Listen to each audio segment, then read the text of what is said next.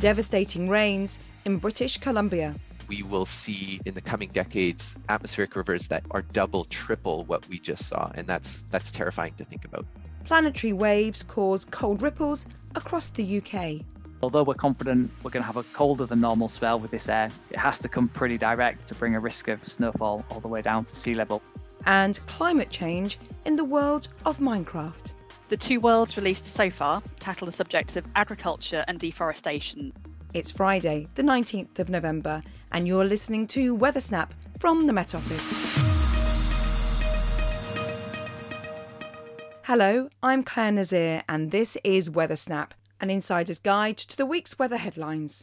Canada has experienced unprecedented rainfall this week as an event known as an atmospheric river brought torrential and persistent downpours to western regions.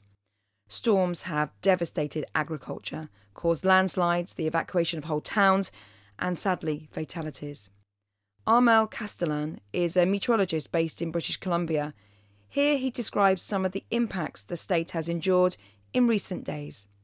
Armel, you saw this coming, didn't you? A river of rain just pushing up from the tropics.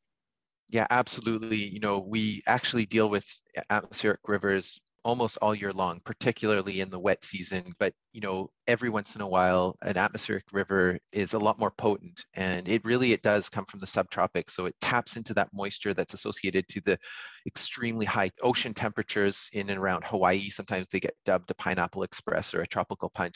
They're a long filament of extremely high moisture and temperatures, and they eventually hit a part of the coast. And the worst case scenarios, like we saw last weekend, is when they stall and they don't move on that coast. So um, in this case, it was a potent atmospheric river, and there were several antecedent conditions that were at play. One is that we've had an extremely wet and active fall so far. So from mid September, we've had a parade of storms not all atmospheric rivers, but five of them.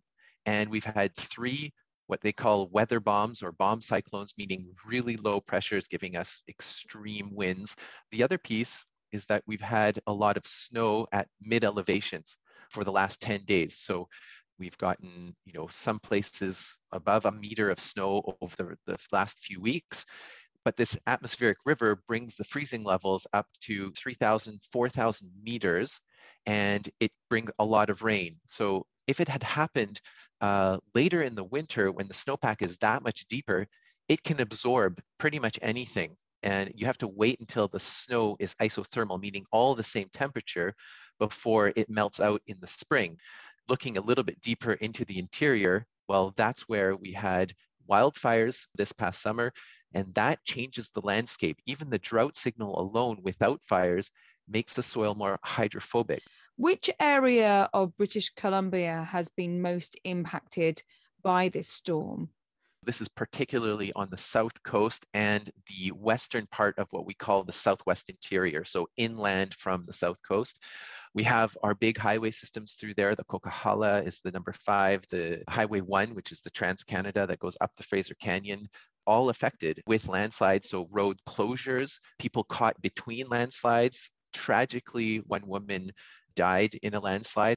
So we're talking about horrific impacts. Uh, you know, hard to put into words. You know, uh, the the the agricultural sector. All of the animals that are perishing, you know, we're talking about 1.9 million poultry, and that's the first estimate. They're talking about probably more. All of the cows and the, the ranch lands are also affected. Transportation, there's people's health. I mean, Merritt alone had this entire town evacuated, about seven or 8,000 people, with the sewer being impacted. So, uh, very toxic kind of soup, and, and, the recovery process from that is, is very long and painful. Uh, so, just, yeah. Um, and what is unbelievable is to know that climate projections aren't just for heat events. So, yes, we talked about the heat dome in late June and how that one is quickly attributable to climate change, had its fingerprint all over it. Things like rain events are a little bit more of an academic process in order to get to that attribution.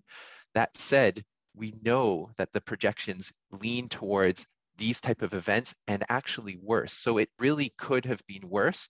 And that's what we need to adapt to in the coming years and decades because um, there's a scale to describe atmospheric rivers.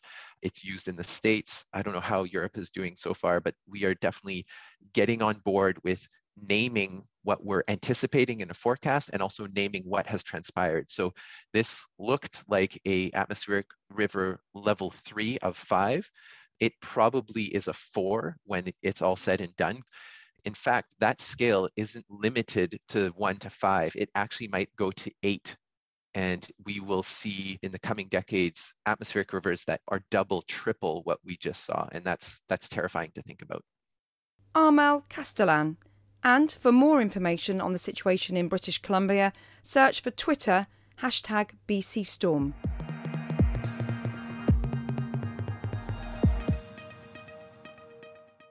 This year, the UK has enjoyed an exceptionally mild autumn, but that's all set to change as winds begin to switch to the north.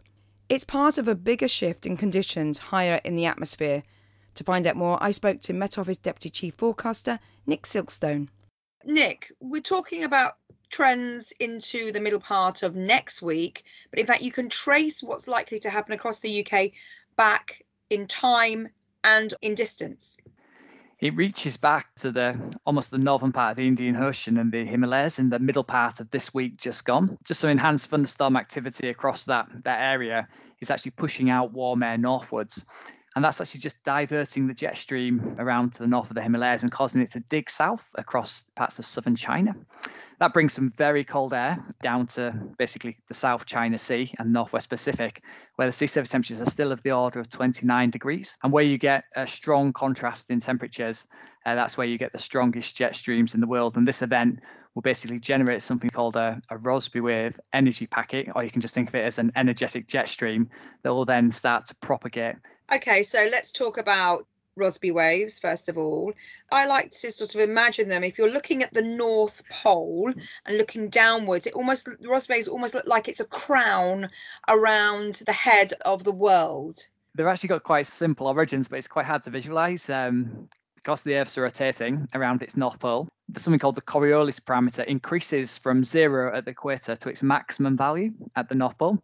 And Rossby waves are basically that change in the Coriolis parameter, which increases as it comes north, and you end up with these big meandering patterns. Um, there can be various numbers of them across the world. And these Rossby waves actually have an influence over our weather locally. The energy in our jet stream, which is generated across the northwest Pacific, basically causes an amplification of these Rossby waves, so they increase in their amplitude, and that gets bigger the further east you get. So we'll end up with a large ridge across the western part of North America, which will draw basically Arctic air southwards into parts of the eastern or central and eastern uh, United States and Canada. And then that sets up a very strong east west temperature gradient along with cold air along the eastern coast of the US. So that cold east-west gradient generates a, a southerly jet stream, which propagates up into Greenland, and that results in a huge ridge, which actually results in a breaking wave. So the, the ridge itself will break, overturn, and create an area of high pressure somewhere across the central Atlantic to the west of the UK and that will eventually lead to air being drawn down from higher latitudes. And I think it's just worth saying we are relatively confident that we're going to have a colder than average spell, and certainly much colder than what we've been used to in late November. But to get snow at this time of year, you know, down to sea level, we need really cold air to come almost directly and quickly to the UK from the Arctic. Any sort of time it's spent over the seas of the North Atlantic and the Norwegian Sea, which are warmer than average, and it's still only the late autumn, so they're still relatively warm, will mean that that air is modified so although we're confident we're going to have a colder than normal spell with this air reaching us, it has to come pretty direct, you know, to bring a risk of snowfall all the way down to sea level. Nick Silkstone. Well, with a detailed look at the weather for the next few days, here's Aidan McGivern. A significant change in the weather is expected this weekend. We're going to transition from cloudy and mild to brighter but colder weather as the winds change from westerlies to northerlies. However, we start off with that mild and cloudy weather first thing Saturday. For most, it's a dry start, but for northern Scotland, some heavy rain at times on Saturday morning, and that pushes south into the rest of Scotland as well as Northern Ireland by lunchtime. By the afternoon, the outbreaks of rain are across northern England and North Wales, but as a weakening feature, so the rain by this stage mostly light and on and off. To the south of that, we keep the cloudy and mild weather with some cloud breaks and temperatures well above average for the time of year. But for Scotland and Northern Ireland, in the wake of that weather front, we're going to see skies brighten with a few showers following, but it will feel colder. And that colder air sinks south behind the weather front, clearing early Sunday from the south of the UK and that means Sunday on the whole is a much colder day, but there will be some brighter skies as well, some decent sunny spells. There'll be some showers coming in on the brisk northerly wind, those showers most likely to affect northern and eastern Scotland, eastern England, and there'll also be a few for southern and southwestern parts of England as well as Wales. Now, with temperatures returning to around average for the time of year on Sunday, those showers will be on the wintry side over the hills and mountains of Scotland and the Pennines, but nothing unusual about that. For the start of next week, then, we begin with that cold air in place. A bright start, though, on Monday before things turn cloudy from the north, and that cloud introduces milder air for a time Tuesday and Wednesday. But later next week, there are increasing signs that the weather will turn even colder as northerly winds return. Thanks, Aidan. Since its release in 2009, the online game Minecraft has taken the gaming world by storm. The platform allows players to collaborate in building virtual landscapes and communities. Minecraft Education is an educational resource that allows students to learn more about subjects such as chemistry and geography. Now, in partnership with the Met Office, a new edition has been released exploring the impacts of climate change. To find out more, I spoke to Felicity Liggins, Scientific Manager of Education Outreach here at the Met Office. Imagine new climate futures with Minecraft Education Edition. These lessons were developed in partnership with Met Office, the UK's National Meteorological Service. We know that young people around the world today are already being affected by climate change and they will continue to be affected over the coming years. At the same time, we know that many teachers lack confidence in teaching about climate change in the classroom. So we're always looking for new ways to reach young people, their teachers, and their families. So when we were approached by Microsoft asking if we would contribute to their new climate change education resources that they were developing for Minecraft, we absolutely jumped at the chance. And this is despite me knowing virtually nothing about Minecraft other than it's just about blocks. Well, I know you know a lot about education because I've seen you in the classroom and you're really impressive. Uh, so, what is this latest resource? Tell me a bit more about it. We've contributed to the development of two new worlds under the banner of Climate Futures. So, Climate Futures is essentially a series of lessons and immersive Minecraft worlds that explore climate change. The two worlds released so far tackle the subjects of agriculture and deforestation. Help students understand biodiversity, healthy soils, and local farms for sustainable food production.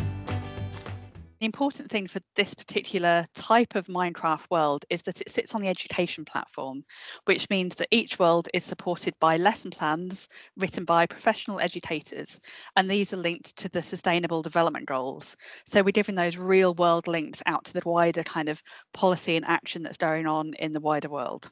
It's so layered, the approach, that even though it's a game, they're learning at the same time. What do you hope to achieve with the users? We want young people to feel more confident when they're thinking about climate change, to know some of the basics of the science. We know that there's a lot of misconceptions out there around what some of the jargon is. We want young people to kind of understand some of the basics, but not just stop there, to really think about what they can do, what their families could do, their school, their community to help adapt to the impacts of climate change that we're seeing today, and also to adapt to those changes we will continue to see through the 21st century, and also mm. some things around mitigation as well. So, how can we reduce the amount of greenhouse gases going into our atmosphere, and how the different choices that we make as individuals have an impact on our wider world? So, the information which is in there is from Met Office data. So, who was involved from the Met Office? What data helped create these future scenarios? So, there are teams all across the Met Office who are involved in groundbreaking science. So, the scenarios that we incorporated into these worlds was really bringing that expertise to life in that block form.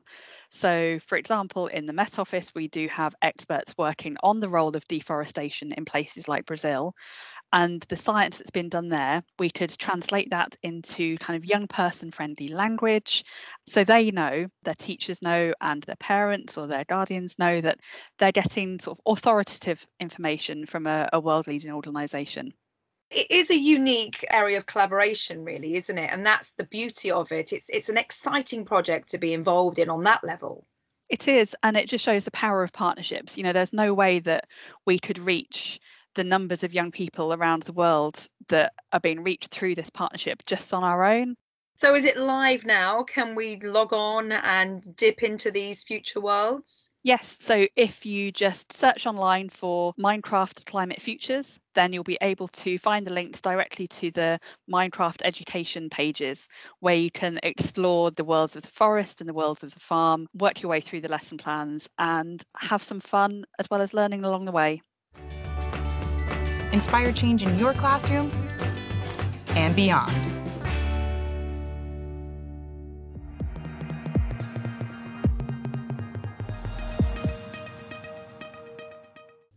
Now, before we go, it's Martin Bowles with last week's highs and lows.